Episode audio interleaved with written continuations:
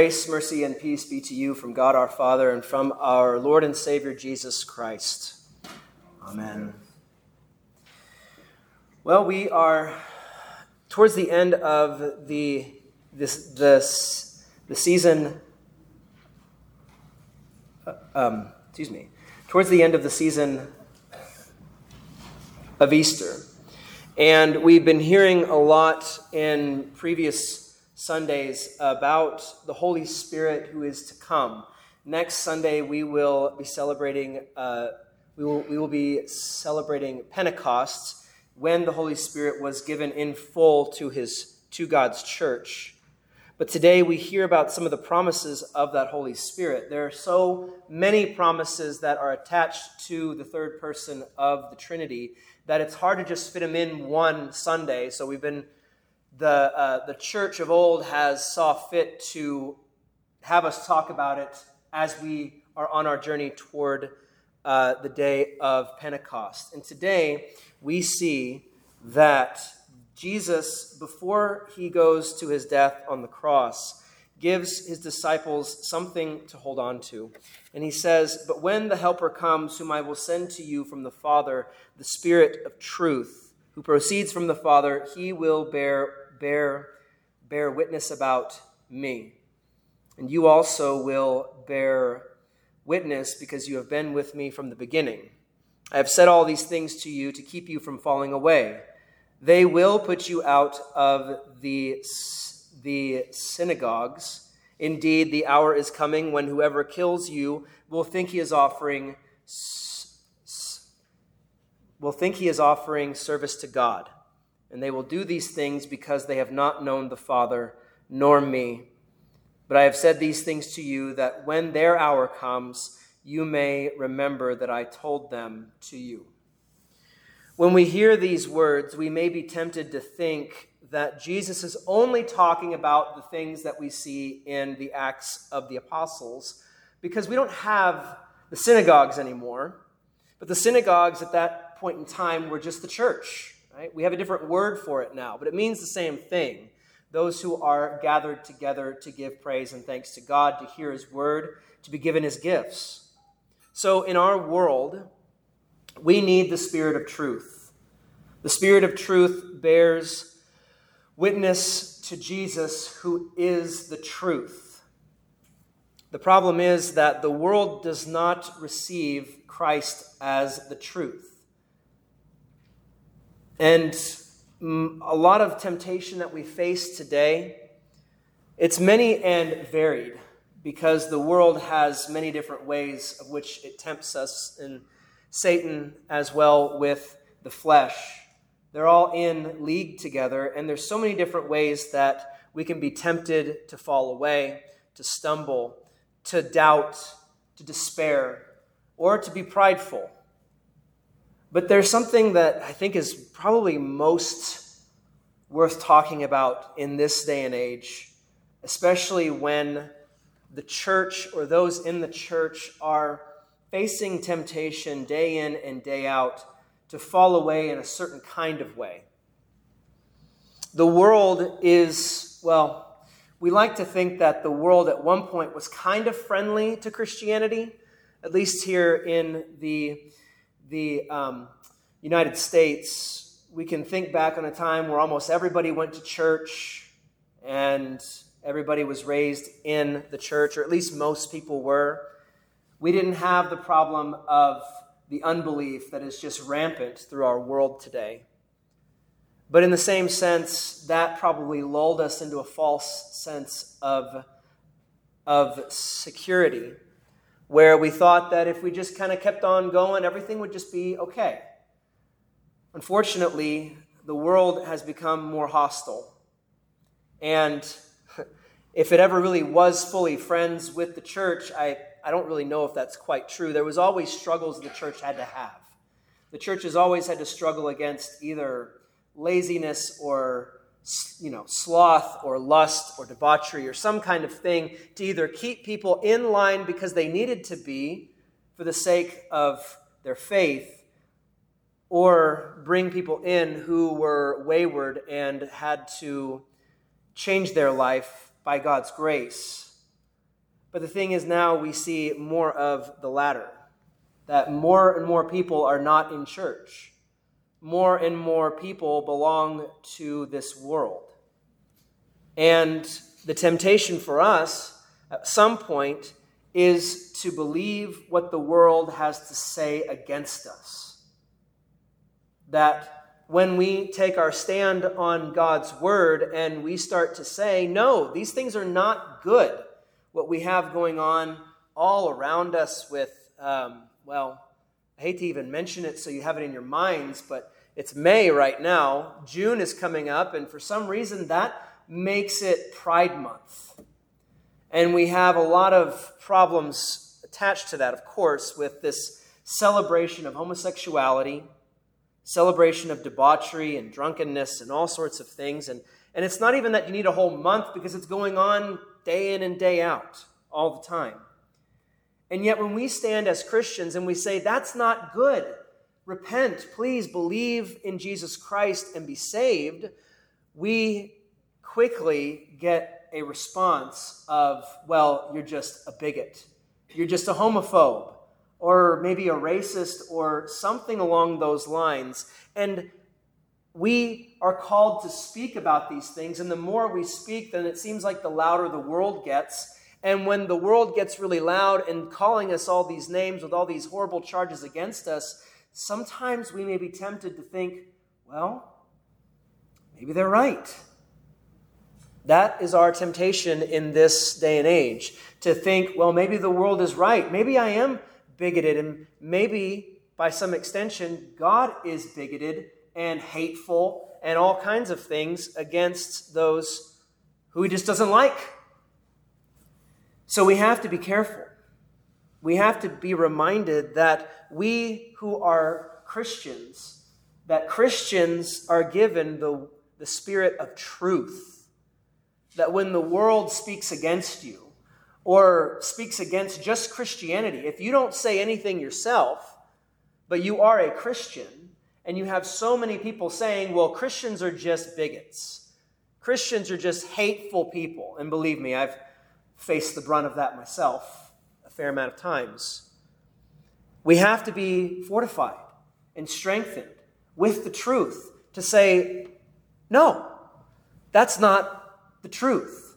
That's not the case. We speak the truth so that the truth would set people free because the people who don't hear the truth are in bondage. They are in slavery to their sins. And we who are free don't want that for them. We who are free in Christ to live as God has made us to live. We don't want to see people throwing their lives away. And so, out of love, we say, please repent. Repent now before it's too late. Because you're never promised tomorrow. None of us are. Christ could come back at any moment, he could come back at any day, and we need to be prepared. And even if he doesn't come back tomorrow or today, we may not make it to see tomorrow. We may die, and so may someone else. And yet, when we say these things, when we speak out of love, even though it may seem hateful, when we speak out of love, we will have people who will cast us out. And even within the church, we may have people face that temptation to throw someone to the wolves. If someone is being a little too loud, a little too boisterous, a little too vehement or, or, or zealous when it comes to speaking God's word, we may face the temptation to say, well, we don't agree with you because of how you're saying it or the way that you're saying it or the way you're going about it.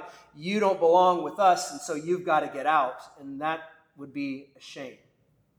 Not to stand with a brother in Christ if they are speaking the truth in its fullness, even though we just don't like the way that he's saying it. We have to band together. We have to band together in the spirit of truth, who bears witness to Jesus, who is the truth.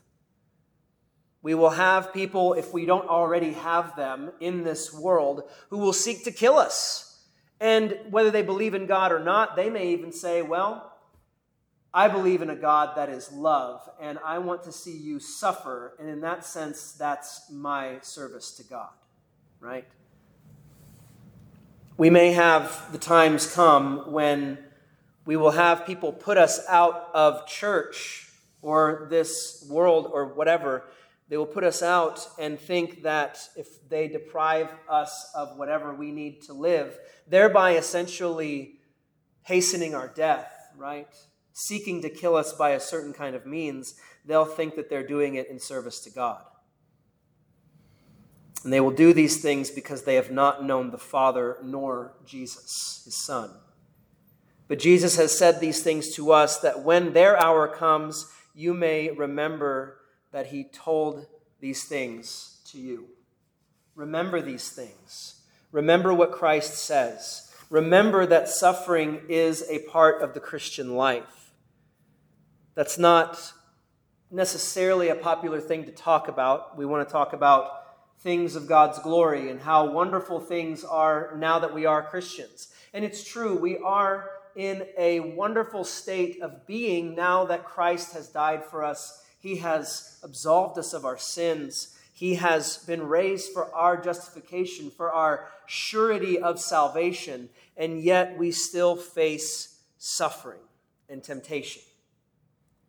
But as we heard from St. Peter today, uh, and, and, and I think in the bulletin, the second half was cut out, so you had to hear me say these things. But when, when Peter gives us these words, we need to pay attention because this is God's word for us to say, Beloved, do not be surprised at the fiery trial when it comes upon you to test you, as though something strange were happening.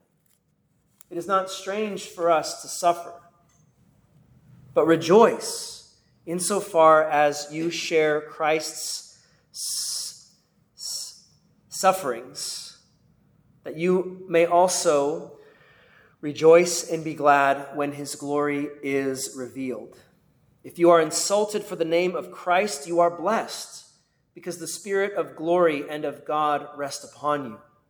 And I'll go even further from our text today. And he says, But let none of you suffer as as a murderer or a thief or, or, or an, an evildoer or as a meddler. Yet if anyone suffers as a Christian, let him not be ashamed, but let him glorify God in that name. For it is time for judgment to begin at the household of God. And if it begins with us what will be the outcome for those who do not obey the gospel of God. And if the righteous is scarcely saved, what will become of the ungodly and the sinner? Therefore, let those who suffer according to God's will entrust their souls to a faithful Creator while doing good. The suffering of this world is temporary. The suffering of this world that we face as Christians is a blessed suffering. The purpose of suffering for the Christian is for the purification of your soul. When the fiery trials come, fire is good for burning away that which is not pure. It separates you from this world and reminds you that the only thing you truly have in this life is Christ.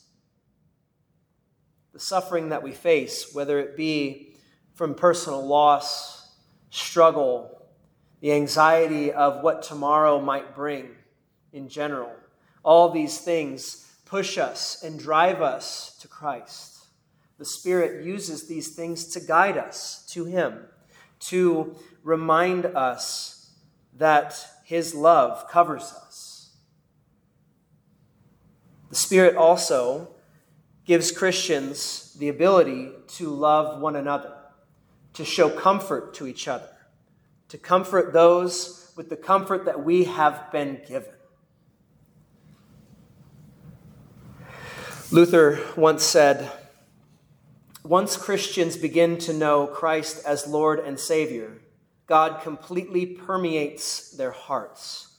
Now they are eager to help everyone acquire the same benefits. Christians, don't let people languish in their sins. Christians are driven by the Spirit of God to love to love one another and to love other people as Christ loves them. The Spirit calls us to pray. The Spirit calls us to do. He calls us to work by the, by the grace of God.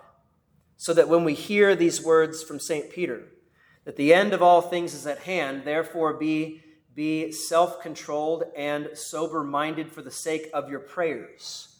Above all, keep loving one another earnestly, since love covers a multitude of sins. Show hospitality to one another without grumbling, as each has as each has received a gift.